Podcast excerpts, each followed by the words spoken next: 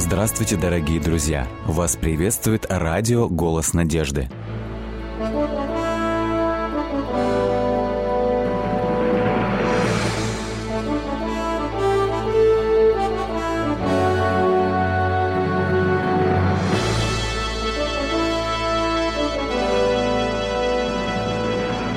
Вас приветствует радио-телецентр «Голос надежды». В эфире программа «Великие пророки Библии». Студии Александр Болотников. Их называют большими пророками. Исаия, Еремия и Иезекииль авторы наибольших книг Священного Писания, которые так трудно сегодня понятны современному читателю, однако без которых настоящий облик Библии невозможен. Иезекииль, пророк-изгнанник, передача вторая. Есть ли у Бога люди, которым Он по-особенному относится? Ну, что-то наподобие любимчиков – которым вроде бы все сходит с рук. Такое впечатление создается у многих читателей Библии, когда исследуют библейских героев. Ну вот, это пророк, а это патриарх, а это царь. Ему было можно, а мне невозможно. Есть и другая постановка вопроса. Когда смотрят люди Библию и видят, как библейские герои ошибаются и совершают грехи, зачастую говорят, если Давиду было можно, то почему мне нельзя? Однако Библия говорит нам о том, что если у Бога есть особые люди, то это пророки. Эти люди особо близки к нему, потому что он открывается им. Не потому что они знают к нему какой-то путь, а потому что Бог их избирает. Пророк Амос так говорит нам. Ибо Господь Бог, Амоса 3, 7, ничего не делает, не открыв тайны своей рабам своим пророкам. Подобные слова говорит апостол Петр, говоря, ибо пророчество никогда не было произносимо по воле человеческой, но говорили его святые Божьи человеки, движимые Духом Святым. Пророки, святые Божьи человеки, те, кому Бог открывает свои тайны – и те, которые являются проводниками откровения Божьего в этот мир. Но легко ли быть пророком? Являются ли пророки у Бога любимчиками? Давайте посмотрим об этом на примере Иезекииля. Да, ему явился Бог. Бог явился Иезекиилю во всей своей славе, так как он не являлся никому до того, до него и после него. Однако за этим стояла особая жизнь. Вот что говорит Бог Иезекиилю. После того, как явился к нему во всем своем царском антураже, о котором мы говорили в предыдущей передаче – Сын человеческий, Иезекииль 2 глава и 3 стих. «И я посылаю тебя к сынам Израилевым, к людям непокорным, которые восстали против меня. Они и отцы их, изменники передо мною до сего самого дня» сразу же Бог настраивает Иезекииля на определенную тяжелую работу, на очень тяжелую работу. Ты, сын человеческий, не бойся их речей, не бойся и не страшись. Говори слова мои, будут они слушать или не будут, ибо они упрямы ты будешь как алмаз. Это выражение, э, которое Бог э, говорит Языкилю, как алмаз ты будешь. Э, это, в общем-то, не алмаз сам по себе, а на иврите это слово означает шамир. Шамир – это такой это червячок, который может проточить все, что угодно. Любое самое, любую самую твердую древесину, говорят, даже камень может проесть. Я сделал твой, э, тебя как алмаз, крепче камня, чело твое, не бойся их.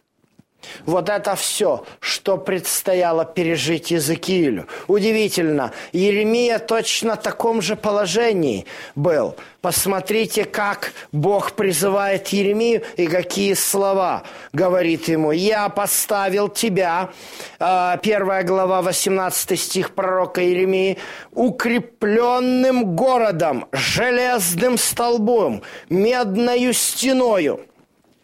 Вот это нелегкая участь пророка. Ну вот что делает Господь Языкилю. Это очень удивительные параллели. Он говорит, сын человеческий, открой уста твои и съешь то, что я дам тебе. И когда Иезекииль открывает глаза, он видит книжный свиток, на котором написано плач, стон и горе. Это символический и буквальное поручение Иезекиилю. Тут есть два очень важных момента. С одной стороны, действительно, Бог дает Иезекиилю испить всю чашу страданий. С другой стороны, Бог посылает Иезекииля к народу, который находится в плену. Несмотря на то, что Бог наказывает свой народ, Он не оставляет его. Пророки всегда посылаются Богом во время кризиса. А, есть одна очень распространенная ошибка, которую многие исследователи Библии допускают – говоря о том, что вот евреи, они всегда восставали против Бога. Однако же, если мы возьмем историю израильского народа, начиная с 14 века до нашей эры, до 420 года до нашей эры, то есть тысячу лет – от исхода из Египта до последнего библейского пророка Малахи. И мы посчитаем на основании книг судей, на основании книг Самуила, царств, первое, второе, третье, четвертое, сколько лет израильский народ был в беззаконии, то мы увидим, что из тысячелетней израильской ветхозаветной истории, описанной в Библии, народ был в беззаконии где-то на протяжении 360 лет. То есть одна треть времени. Кстати, именно вот эта одна треть времени нам описана в Библии. Почему? Бог не заинтересован не посылать пророка тогда, когда нет кризиса. В этом нет необходимости. Но когда же народ испытывает кризис, тогда Бог посылает своего пророка, своего вестника. И тот пишет книгу, которая становится частью Библии. Удивительно. Но в самый большой кризис израильского народа, когда был разрушено святилище, разрушен Иерусалим – и народ уведен в плен.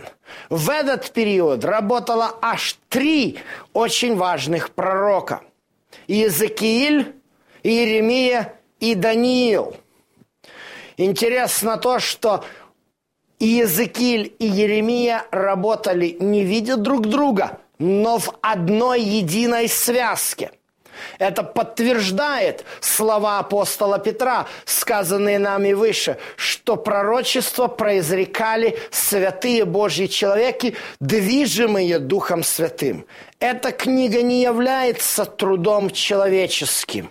Да, ее писали люди – пророки перевод... э, переносили на бумагу то, что Бог им открывал.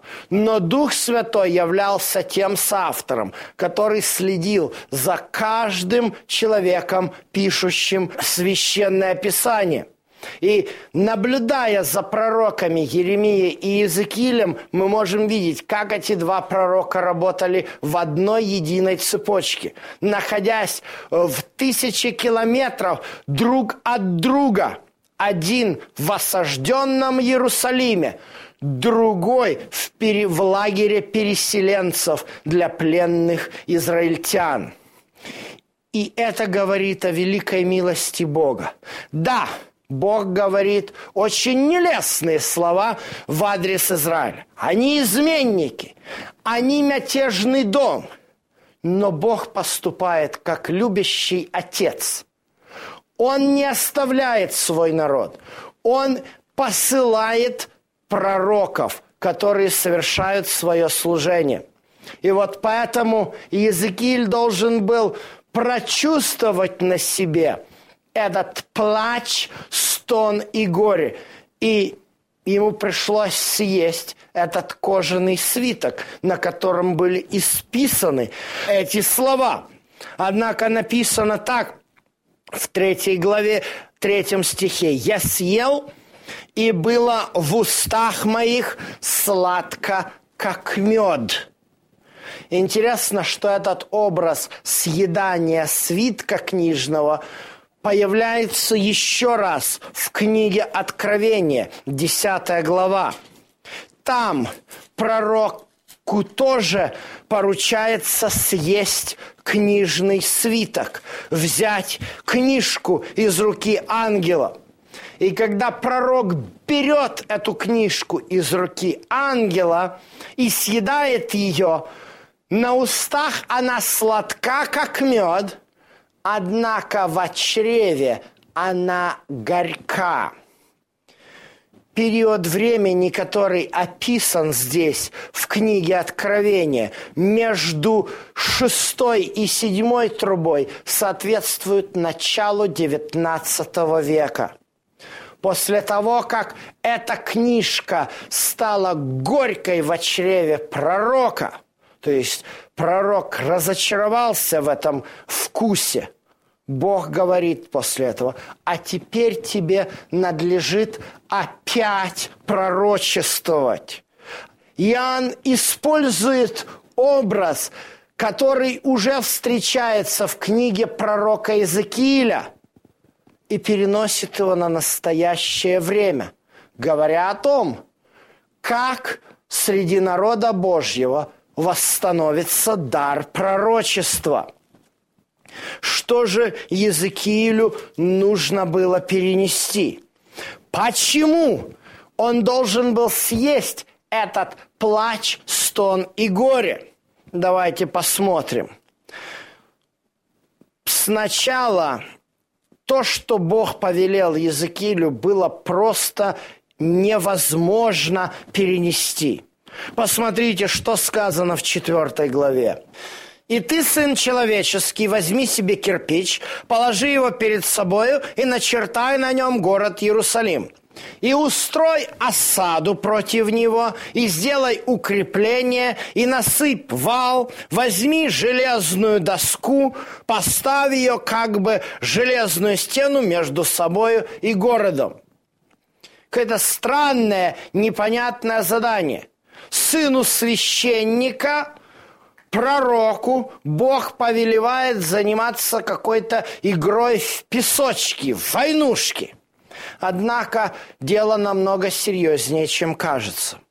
Оказывается, сделав все это, Языкиль должен был сначала лечь на левый бок и положить на него беззаконие дома Израиля и лежать на левом боку 390 дней – после чего перевернуться на правый бок и лежать на правом боку 40 дней, неся беззаконие дома Иудина. Многие богословы пытаются понять, что это за символизм. То, что нам здесь понятно, это э, Бог определяет беззак... годы беззакония числом дней. День за год определяет Бог. Это очень важный пророческий принцип, который используется и в других э, книгах священного писания. Когда говорится пророческие дни всегда подразумеваются годы. Так, например, в книге пророка Даниила нам дается отчет времени пришествия Мессии от указа Артаксеркса о восстановлении Иерусалима, изданного в 457 году до нашей эры. И сказано, что до пришествия Мессии будет 69 недель или 483 дня. Это очевидно, что речь идет о 483 годах. Есть и другие очень важные примеры пророческих периодов. В частности, три очень важных пророческих периода, которые на языке апокалиптического пророчества изображаются как дни. 1260 дней, 2300 вечеров и утр – но в пророческом очислении они означают годы. Езекииль проводит 450 дней, лежа на одном и на другом боку. 390 лет многие историки и богословы ведут отчет от времени отделения Северного царства – десяти колен Израилевых от Иуды, тогда, когда царь израильский Иеровам, сын Наватов, установил два золотых тельца, таким образом введя официально идолопоклонство в Израиле на государственном уровне. 40 лет Иуды – возможно, является 40 годами правления самого грешного иудейского царя Манасии. И все это Езекииль показывает. Пророк наглядно обыгрывает то, что происходит в Израиле. Удивительным также является факт, что буквально пророк своей жизнью изображает, отображает всю боль, которую испытывает Бог и израильский народ на себе за беззаконие, которые были совершены. Знаете, когда родители наказывают своих детей, и дети плачут, родителям не весело. Богу тоже чрезвычайно больно от беззаконий Израиля. Но Бог не может поступить иначе. Бог не может все оставить на самотек. Это закончится катастрофой. Языкиль очень трезво показывает Израилю, пленным иудеям, их настоящее положение. Вот для чего Бог – превращает его временно в актера, который должен произнести, хотя и выглядящую безобидно, но очень тревожную весть. Иерусалим будет разрушен. Возврата нет. В чем дело?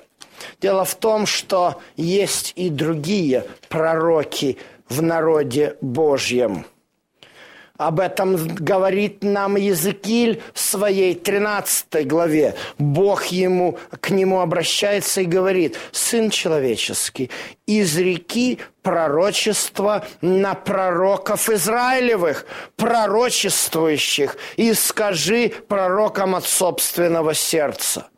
Так говорит Господь Бог. Горе безумным пророкам, которые водятся своим духом и ничего не видели. Пустое, говорят они. Вы изрекаете, Господь сказал, а я не говорил. Удивительно, но факт – Особенно в Ветхом Завете ни разу не употребляется слово «лжепророк». всегда употребляется только слово «пророк». И человек на основании Торы должен сделать вывод, какой это пророк, Божий или не Божий. Говорит ли этот пророк от имени Бога или водится он своим духом? А таких, которые водятся своим духом, их было предостаточно. Они продолжали говорить, ничего страшного, все восстановится. Бог царя Вавилонского разгромит, и царя Ехонию вернет на свой престол. Иезекииль должен был поделиться с народом горькой правдой – Однако лучше намного человеку знать истинное свое положение, нежели жить в каком-то розовом иллюзорном мире, видя все, разглядывая все через розовые очки и питаясь небылицами.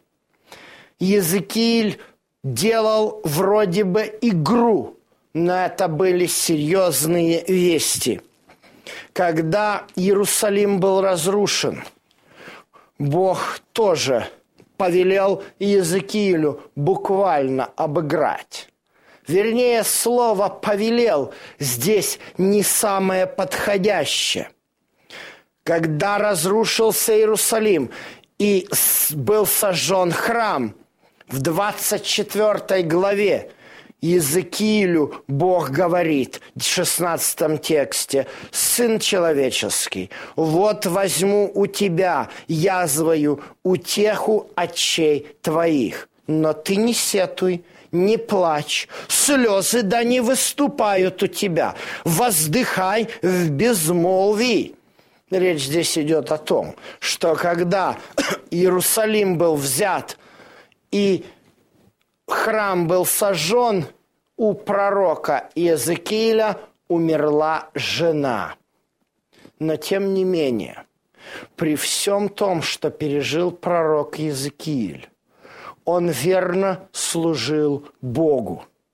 Да, на том свитке, на, который Бог дал ему съесть, чтобы он напитал внутренности своими тем, что там написано, плач, стон и горе, чтобы это все стало частью его. Ибо через Иезекииля Бог хочет показать своему народу все то, что он чувствует – дабы народ, наконец, остановился на путях своих. Языкилю было очень нелегко выполнять эту роль, но тем не менее он констатирует факт. Сладко было на устах моих служение Богу пророческое. Это очень тяжелый хлеб – быть особым человеком у Бога. Быть у Бога на особом счету. Весьма нелегкая задача и не под силу большинству из живущих на земле. Но Бог выбирает тех, кому эта роль будет не просто под силу, но сладкой на устах Языкииля. Эта миссия была именно такой. Он с радостью служил своему Господу Богу Искупителю.